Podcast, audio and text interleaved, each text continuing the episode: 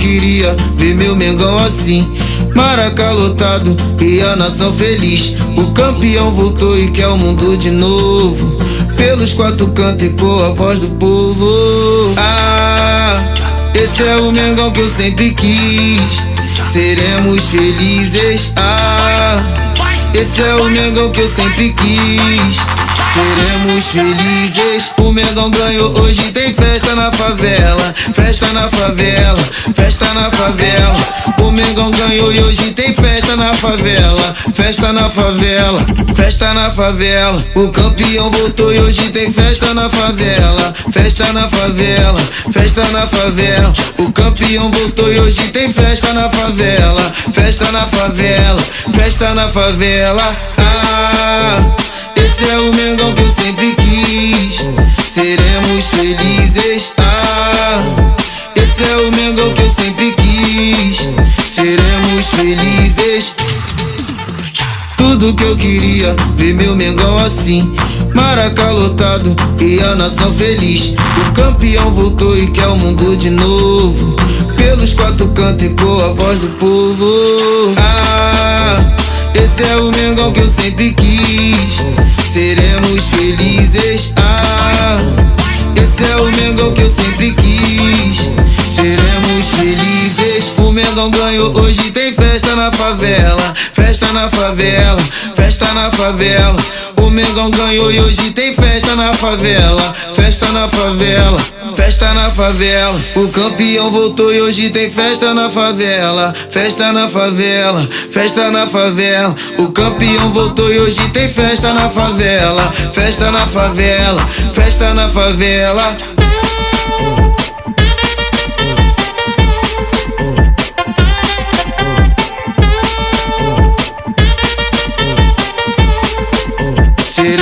Felizes. Flamengo!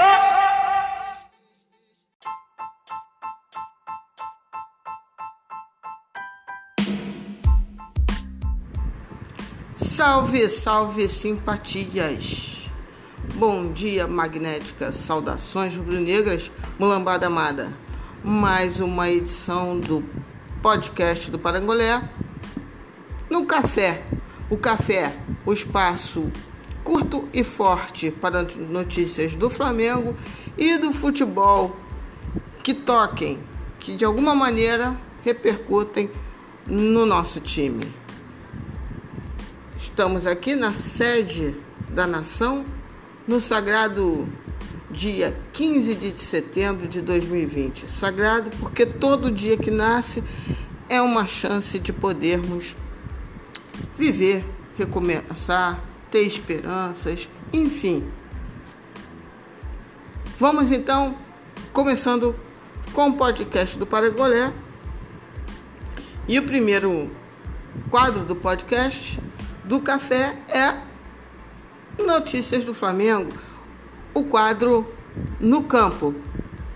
Se liga aí.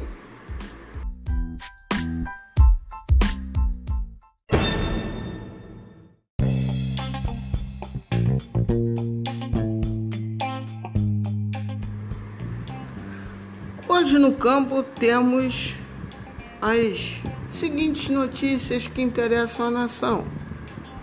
Ontem teve jogo treino, com quem não, jogou o, no fim de semana contra o Ceará.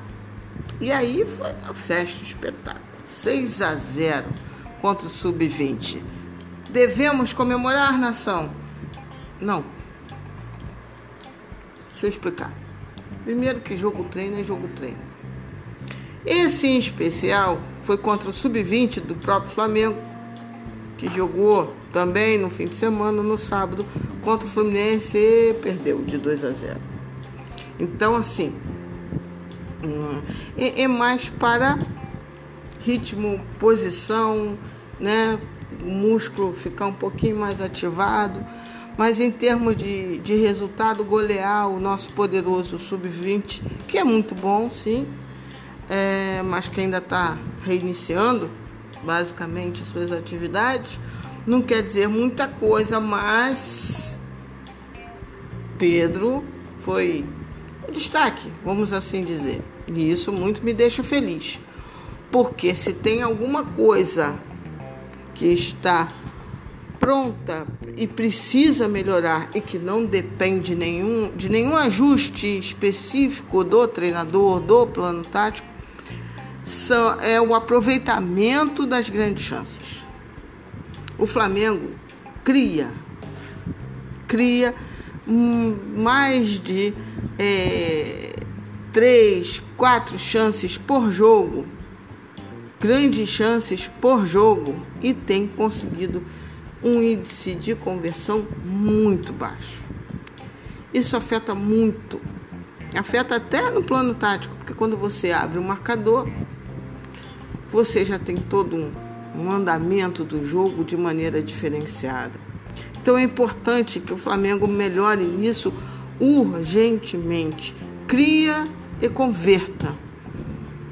Para se ter uma ideia, Gabriel Barbosa passou o ano inteiro de 2019 com 16 grandes chances perdidas. 2020 ele já está com 11.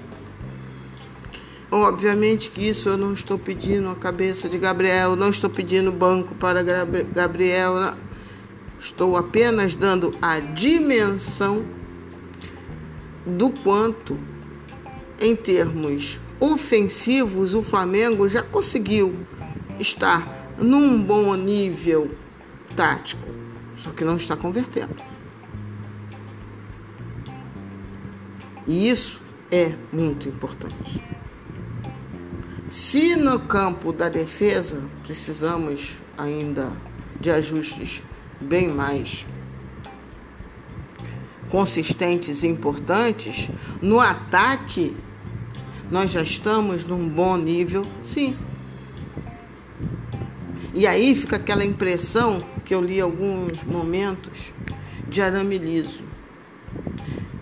É, roda, roda, mas não machuca. Isso talvez tenha sido um pouco mais em relação ao jogo contra o Ceará, porque em outros jogos não. Nós estamos criando grandes chances, o tal do machucar. Porém, não estamos convertendo. E isso decididamente não é bom e precisa sim ser consertado. Em termos de defesa, ontem eu vi um. Não me lembro exatamente quem, porque eu não consegui conferir. Então, se eu não tenho dados que eu não posso é, juramentar, eu não trago.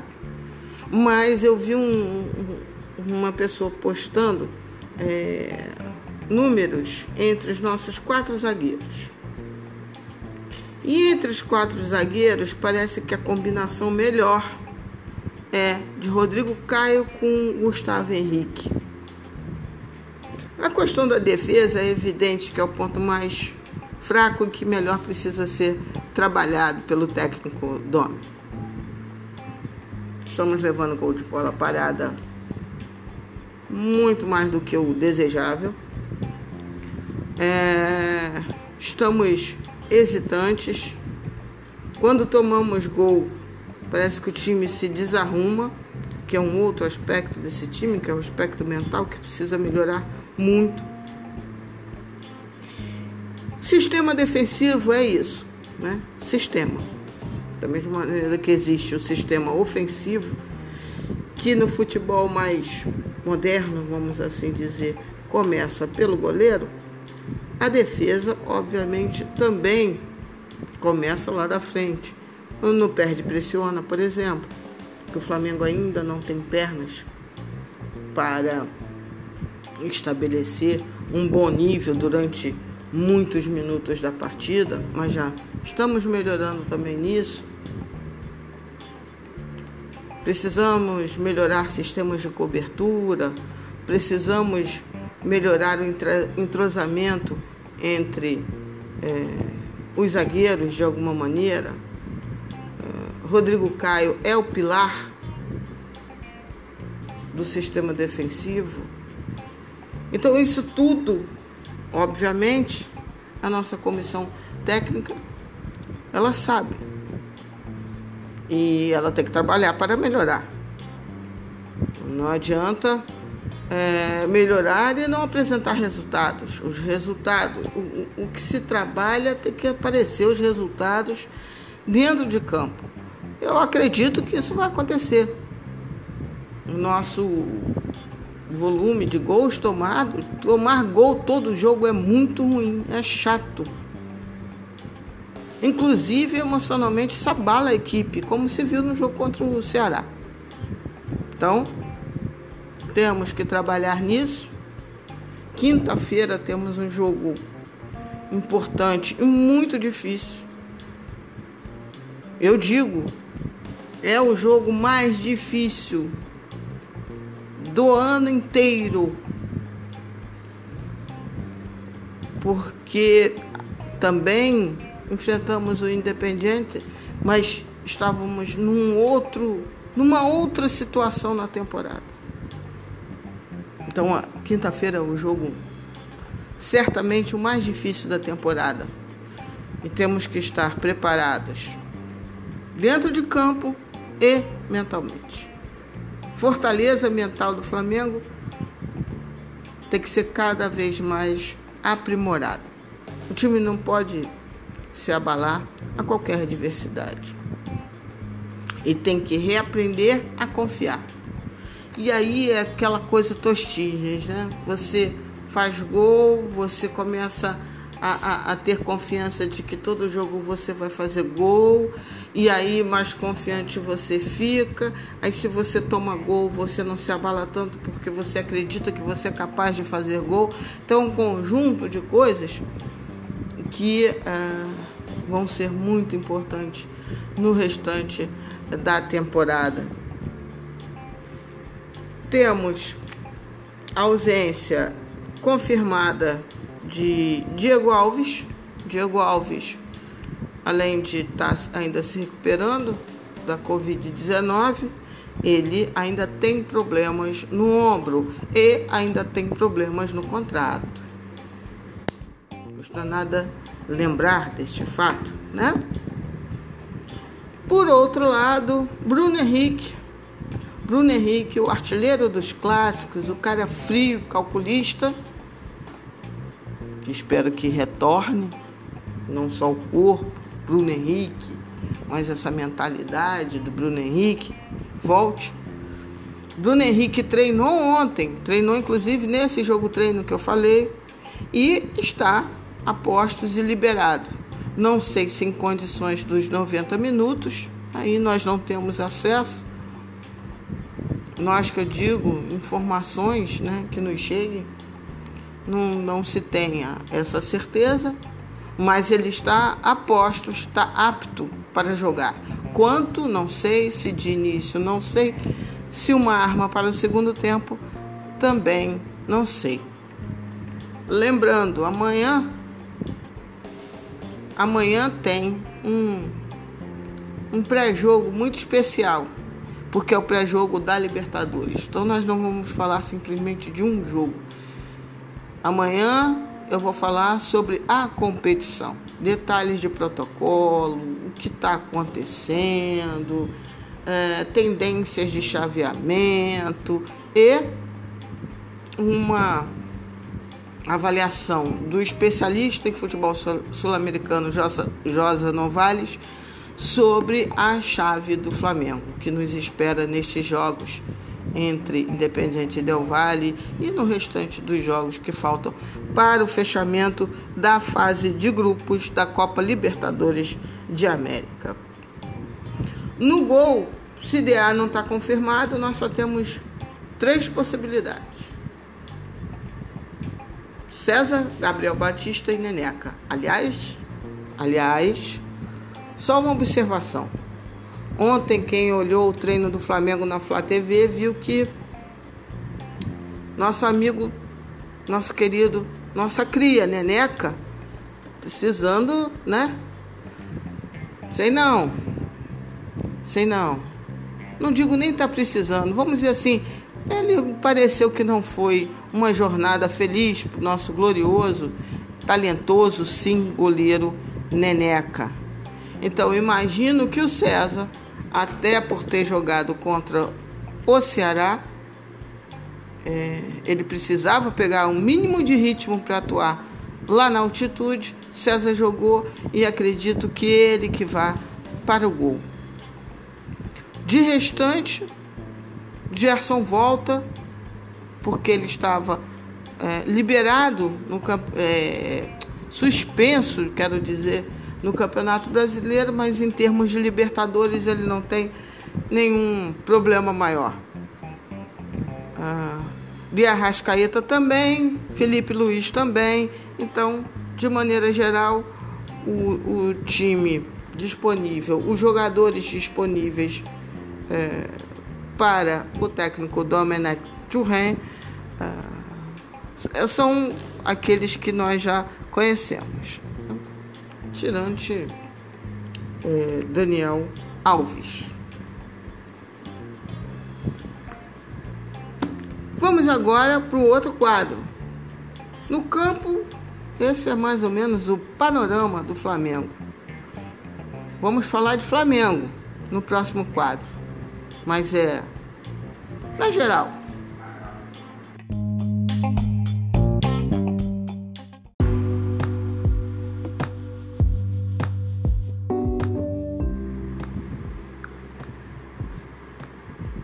Na geral. Na geral do Flamengo. Bom, tivemos o, o Rodrigo Capello vai fazer a. vai elaborar, como ele sempre faz, um estudo sobre a, a saúde financeira a partir das demonstrações dos clubes. É, o Flamengo é, teve um prejuízo nesse primeiro semestre de cento e tantos milhões, mas temos que esperar um, um estudo melhor. Eu mesma vou fazer um, um podcast especial, independente do Rodrigo, é, sobre o que, que quer dizer isso. Né? Então, assim, não, não vejo a princípio necessidade para alarme para. Mas obviamente que todo mundo sabia. Eu fiz um episódio com Maurício Couto especial sobre isso. Todo mundo sabia o quanto difícil seria esse ano em termos de grana e o quanto eu sempre falei aqui. Se está difícil para o Flamengo, imagino para outros clubes. Só que nesse momento os outros clubes não me interessam. Me interessaria se tivesse alguma repercussão direta no Flamengo. Enfim, vamos ver. Estamos na expectativa aí. É sempre bom escutar o Rodrigo. Sempre bom ficar de antena ligada. Mas não sei. Algo me diz que precisaremos vender não apenas os jogadores né, linha que o Flamengo é, teve esse ano, não, não apenas jogadores da base, talvez tenhamos que vender um outro tipo de jogador do elenco. Veremos, veremos. Uma coisa que tem agitado a Gávea cada dia mais é, agora mais do que nunca, real candidatura do Marcos Braz, nosso VP de futebol, ao cargo de vereador. Ele vai disputar as eleições aqui no Rio de Janeiro. E ontem ele fez um. Eu não saberia dizer o que é aquilo, mas enfim, um evento político, uma, uma questão política, evento eu digo porque, mesmo sendo de portas fechadas, uma reunião, isso foi amplamente divulgado. Então, a princípio, o Braz vai estar caminhando junto com o candidato a prefeito da cidade do Rio de Janeiro, Eduardo Paes, que já foi prefeito da cidade e, inclusive, concorreu é, na última eleição e, pelo visto, pelo visto, ele vai compatibilizar, ou seja, ao mesmo tempo ser VP do Flamengo e candidato. Aí é uma opinião, aí é uma visão pessoal minha de torcedora e de quem toca aqui o podcast. uh, acho isso errado. Acho isso errado por vários motivos. O cargo de VP, o cargo do Braz, ele não é remunerado. Então ele tem, obviamente, direito de exercer uma profissão, ele tem direito de, né, como cidadão, de participar da vida política do, do país, isso tudo. Isso tudo. A minha questão, tanto quanto torcedora quanto cidadã, é fazer simultaneamente campanha política e estar como VP do Flamengo. Porque, obviamente, isso lhe traz uma visibilidade tremenda, tremenda. Isso é um ponto. E segundo ponto, que obviamente isso lança dúvidas sobre decisões do próprio clube de independência política. Então, aquilo que a nota do Flamengo lançou, que o Flamengo lançou uma nota lá atrás, para justificar uma não homenagem ao nosso ex-atleta Stuart Angel, fica sem é, sentido prático. Uma coisa é o discurso, outra coisa é a prática. E se antes o, o, essa visão era cinza, com a candidatura do Marcos Braz, ah, Lília, mas aí eu, não é o clube, é o Braz. Opa, só que nesse momento, o Braz tem uma representação institucional clara. Não é ser, não é elucubração, não é fazendo ideia. Não. O Braz representa institucionalmente o clube. Dentro da esfera do futebol. E aí, como é que isso fica? Ah, mas o presidente é que não pode. Não, não está isso no estatuto. Eu não posso ser. Nesse caso, não dá para ser dois pesos e duas medidas. Grande parte da torcida criticou duramente o presidente Eduardo Bandeira de Mello quando ele foi candidato e criticou de maneira correta. A diferença é o nome. O peso, inclusive, será que é tão diferente assim? Enfim, essa opinião da Lília, torcedora da Lília, cidadã da Lília, eleitora. Não, não gosto. Não, não acho correto. Independente é, do trabalho altamente positivo do Braz na vice-presidência de futebol do clube. Outra questão é o manifesto que o Flamengo encabeçou, marcou a hashtag Rodrigo Maia, sobre o manifesto da, da MP. No reboque, inclusive, de uma reportagem de Veja sobre o desgosto do, do presidente da República em relação à postura do presidente Rodolfo Landim, dizendo que o Flamengo não estava, vamos dizer assim, fazendo, se esforçando ao máximo em relação à aprovação da MP. Ora, alguns clubes, inclusive, já que num primeiro momento se mostravam favoráveis, já saíram dessa história, entre eles, só para dar dois, dois exemplos: é, Corinthians, Botafogo, Vasco. E aí, ao longo dos dias, nós vamos sabendo por quê.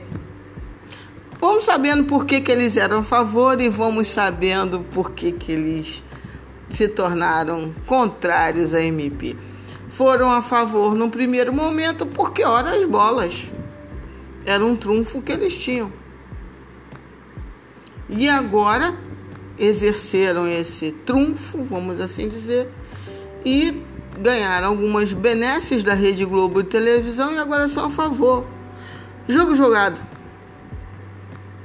É do interesse de cada um. Da mesma maneira que o Flamengo também caminhou de acordo com seus interesses. Agora, essa história toda só me diz uma coisa: união no futebol brasileiro.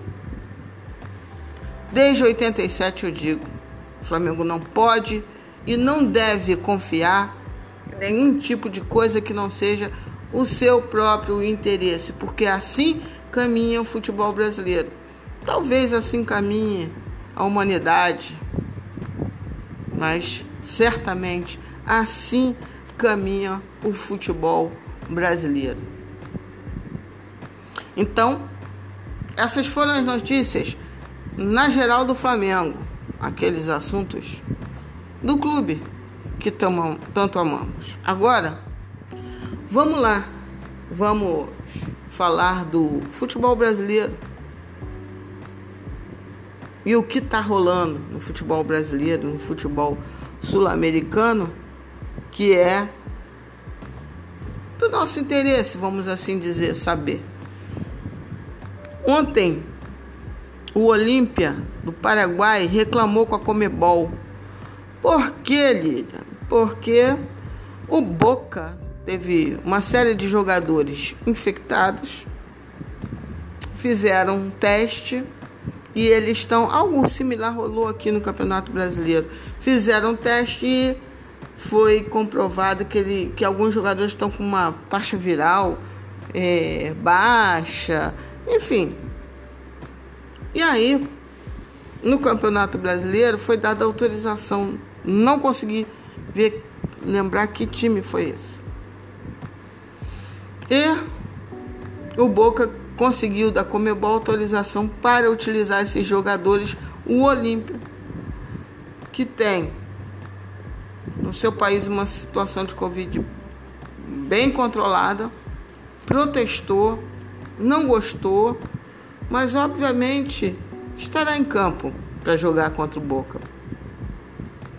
Sabemos como as coisas acontecem na, na Libertadores, que é uma competição da Comebol. A Comebol tem no seu protocolo em relação a jogadores infectados a orientação de que se o time não tiver jogadores suficientes, perderá a partida por WO. Vocês acham mesmo que o Boca não ia dar jeito nessa situação? Nós não somos, nós não somos tão tão inocentes assim.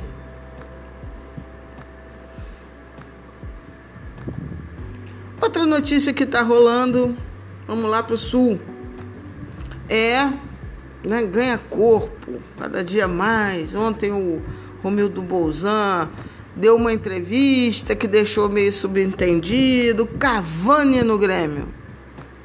Bom, pessoalmente eu não vou ser louca de duvidar de qualquer coisa no futebol brasileiro. Mas essa, essa é o tipo da notícia que só dá para acreditar mesmo vendo Cavani treinar. Não é nem, é treinar. Ah, Lília, não sei o quê. Bom, é possível porque o ser humano ele tem diversos tipos de interesses e dimensões desses interesses. Ele pode, de fato, estar tá querendo voltar ali para ficar ali na, na fronteirinha lá com, com o Uruguai, ficar de boa com seus cavalos e ainda por cima se divertir ganhando uma grana e jogando futebol. É, vamos supor que isso seja verdade. Isso transforma o Grêmio num super time. Aliás, Grêmio que está em crise. É uma boa cortina de fumaça também essa, né? Se vier, ótimo. Se não vier, já era uma negociação muito difícil, desmentida até pelo próprio Grêmio. Então, tem problema nenhum usar o Cavani como cortina de fumaça. Então vamos lá. Mas vamos fazer aqui uma um exercício. É similar, no meu entender, à chegada de Daniel Alves ao São Paulo. Cavani tem um monte de propostas do exterior. O Daniel Alves, eu creio que também tinha. Ué, Rafinha teve agora do Olympiacos, não foi? Agora, a questão é que, é, pelo visto, ele está fazendo uma pedida muito alta como jogador ainda da primeira prateleira do futebol mundial. E ele não é. Os times da Europa eles têm muita muito cuidado quando eles fazem contrato com o jogador a partir de uma determinada idade. Eu acho que nessa pandemia mais ainda. E o Cavani está naquela fase que os caras olham tudo. Certamente ele tem mercado lá, mas certamente o mercado, além de ser de segunda prateleira, não é financeiramente nenhuma fortuna. Então, o Grêmio pode ser uma alternativa como pré-aposentadoria? Pode, pode sim. Isso vai fazer com que o Grêmio se transforme automaticamente num super time? Não, não vai. Obviamente que Cavani representaria um avanço em relação a quem tem Diego Souza. Mas que tem feito lá os seus golzinhos. Só que o time como um todo não vem bem. Teve esse episódio agora com o Thiago Neves. Que Renato afirmou que conseguiria botar assim nos trinques e não conseguiu. Portanto, para mim, não altera o panorama, o quadro geral do futebol brasileiro. Ah, mas isso foi só uma especulação, tá? Por fim, falando em Thiago Neves, temos lá a situação. Fui dormir ontem com o Thiago Neves contratado e descontratado na velocidade da luz. Aliás, achei bacanérrimo. A posição da torcida do Patético de Minas. Achei correta, coerente. Time que depende de Thiago Neves para chegar a algum canto é time muito mal das pernas. Aí hoje, um pouco antes de gravar o podcast, o que eu tenho é São Paulo tá puto, São Paulo tá irritado, São Paulo tá fazendo pressão para a diretoria não quebrar o acordo que tinha com o Thiago Neves e que ppp, ppp, ppp. Esse São Paulo Vou te dizer, hein? Tá, pode ser um grande treinador, né? Pode não, é um bom treinador, mas ó, o custo dele dentro de qualquer time, de qualquer clube, melhor dizendo, é imenso. Imenso. Aí você faz a junção química entre Alexandre Matos e Sampaoli. Bom, a sorte entre aspas, do patético é que tem lá um milionário disposto a rasgar dinheiro. Aliás, será? Será que é isso mesmo? Difícil alguém rasgar tanto dinheiro assim, né? Mas vamos vendo. Vamos vendo.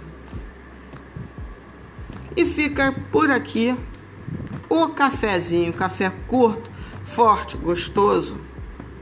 E ó, amanhã, surpresa no café. É, surpresa. Uma nova etapa dentro do podcast, dentro do café do Parangolé, o seu cafezinho diário, forte e curto. Hoje à noite, mais um especial do Parangolé. Vou fazer um off rio bacana um off-rio emocionante. Fiquem ligados.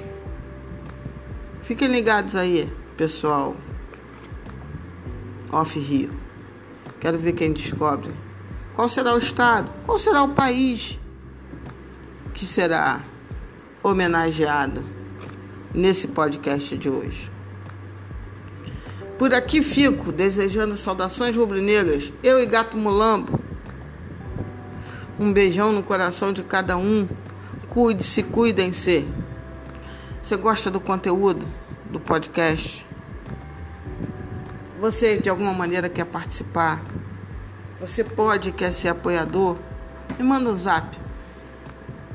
21 97 005 79 62 21 97 005 79 62. Somos juntos um sonho possível. Então, amém para quem é de amém. Aleluia para quem é de aleluia.